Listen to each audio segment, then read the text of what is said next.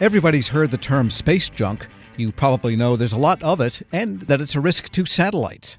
The Space Force tracks tens of thousands of pieces of debris every day, but that's only the big stuff. An estimated 100 million small bits, 10 centimeters or less, are out there. They're invisible from Earth, though, with current technology. But just because they're small doesn't mean they're not dangerous, as our next guest is about to explain. Alexis Truitt is a program manager at the Intelligence Advanced Research Projects Agency, and IARPA is just getting started with a program called SINTRA to track these small objects.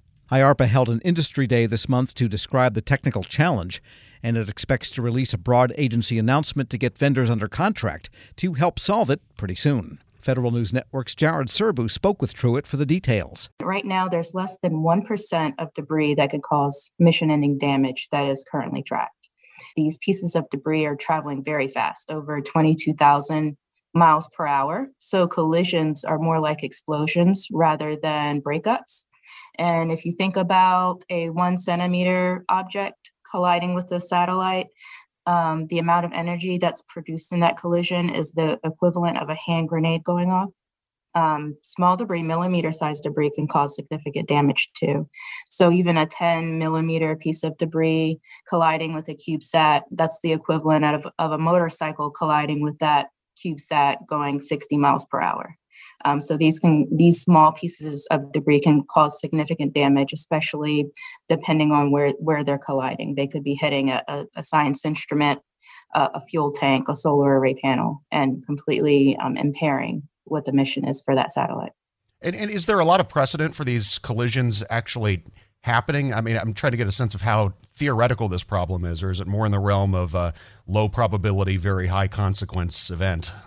It's a good question. So the debris population has been increasing, and there are um, two events that cause significant population increases historically.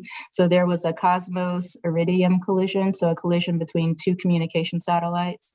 And, and then there was um, a Chinese ASAT demonstration um, where they actually launched from the ground a missile to um, destroy one of their defunct satellites. Between those two, um, events, we they have increased the population of debris over 40%. And as a result, um, the satellite owners and operators continue to get uh, frequent uh, alerts as to potential collisions with their satellites. And it, it's hard it's hard not knowing what type of debris, the size of the debris, um, the material, the speed of that debris. It's hard to um, do an accurate risk assessment uh, for the potential damage to your satellite. So, a satellite owner or operator might make a different decision if they knew that piece of debris that was colliding with them was a piece of metal versus a piece of insulation material or styrofoam. Um, and especially if, if that satellite has a limited amount of fuel or maneuverability, it could it could really um, make a different difference in the decision that's made. Yeah, that, that leads me to what I was going to ask you next, which is once, it, you know, if SINTRA achieves its goal and you're now able to track these 100 million pieces out there, what, what do operators actually do with that information or, or, or do governments do with that information? Sure. So it, it's going to help improve the risk assessment if we can improve the accuracy at which we're detecting, tracking, and characterizing debris, especially since the space dyna- environment is so dynamic. Um, we really need a more persistent way to monitor the debris population because a piece of debris um, that we're we're tracking right now, the the overall evolution of that orbit over time because of the dynamic environment may change, and so we're we're going to need some persistence. Um, that's going to improve on the accuracy of the potential collision uh, conjunctions that are called conjunctions. The reports that we provide to satellite owners uh, that'll improve the accuracy and help inform the the decisions that they're making. So tell us a, a, bit about the actual SINTRA program. When when do you think you'll potentially have something up and running? And, and tell us a little bit about some of what you heard from proposers at your recent proposers day. Sure. So we held a proposers day um, on August 10th. Um, we held it in the DC area.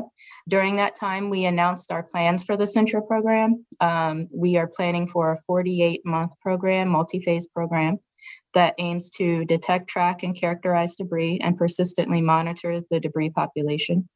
Um, this is a, such a hard problem that we believe it's going to be a multidisciplinary endeavor.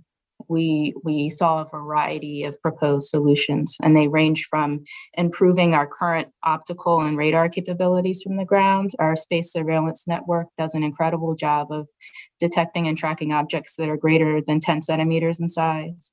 Some proposers are um, proposing novel, inno- innovative ways to look at that data in a new way. Um, there are other proposed solutions that involve computational approaches. So, trying to find objects and data that haven't been detected previously using new algorithms that detect objects that are um, very dim in the data. And we call those low signal to noise. And then there are some new approaches with um, quantum detectors, new technology, quantum detectors, phased array antennas, and even um, plasma probes measuring the plasma density around objects. And so there's such a wide variety of solutions that there, there's much potential in, in, in seeing where SINTRA could go.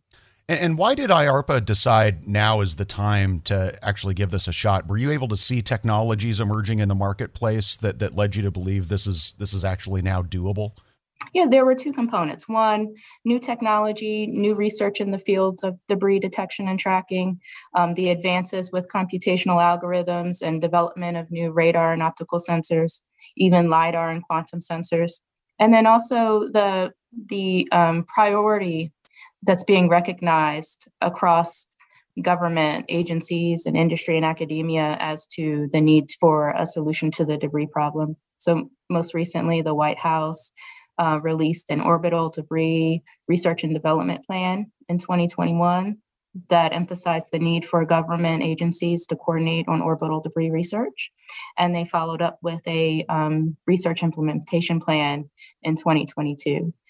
So the combination of the advances in in technology and and the recognized need for a solution is are part of the reasons why IARPA decided to pursue this program.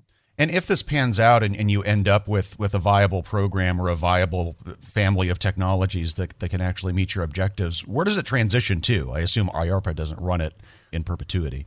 That's true. We, we don't have an operational mission. Um, we're hoping to push the envelope in a field of research where it's greatly needed. So we typically invest in high risk, high payoff research that couldn't be uh, supported otherwise, um, or it might be too far ahead on the horizon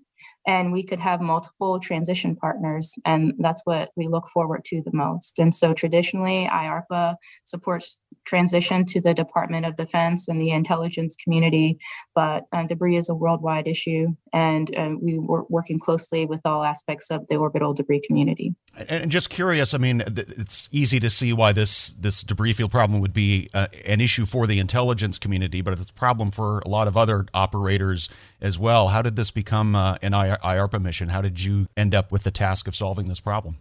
Sure. So personally, my my research, my dissertation research focused on the detection and tracking of orbital debris. Um, having worked in, in, in the DoD, I see in, the intelligence community and NASA as well. I I saw it throughout my career where orbital debris plays a significant is a significant risk to all space missions, and it was just very timely with the White House um, orbital debris R&D plan and and the recognized need for a solution. I, I, think that the stars aligned here that allowed me to to transition to IARPA and to pursue this program. You mentioned that this is going to be a 48 month program. Is the idea that at the end of that 48 months, the hope is to have something that you know could go into operation, or, or what, what what happens at the end of that 48 months? What's the goal at the end of that 48 months? So during that 48 months, we're going to be advancing research in a field that that's still very early in its stages. Um, so we hope to develop that research to a po- position where it could be demonstrated. And at that point, we would look to transition to multiple transition partners with their own operational needs and help support that transition as much as we can. Alexis Truitt, the IARPA program manager leading a program called SINTRA to track small pieces of space debris, speaking with Federal News Network's Jared Serbu. Find this interview uh, together with a link to more information at federalnewsnetwork.com slash Federal Drive. Subscribe to the Federal Drive at Apple Podcasts or wherever you get your shows. This episode is brought to you by Zelle. Whenever you're sending money through an app or online, it's important to do it safely. Here are a few helpful tips. First, always make sure you know and trust the person you are sending money to. Second, confirm you have entered their contact details correctly. And finally, if you don't trust the person or your recipient is rushing you to send money right away, think twice before sending money through an app or online. Grab a 30-day free trial of Live by Live Plus, and you'll get unlimited skips, commercial-free music, and all of the podcasts and live streaming events you can handle. Visit livexlive.com slash podcast one to learn more and start your free trial.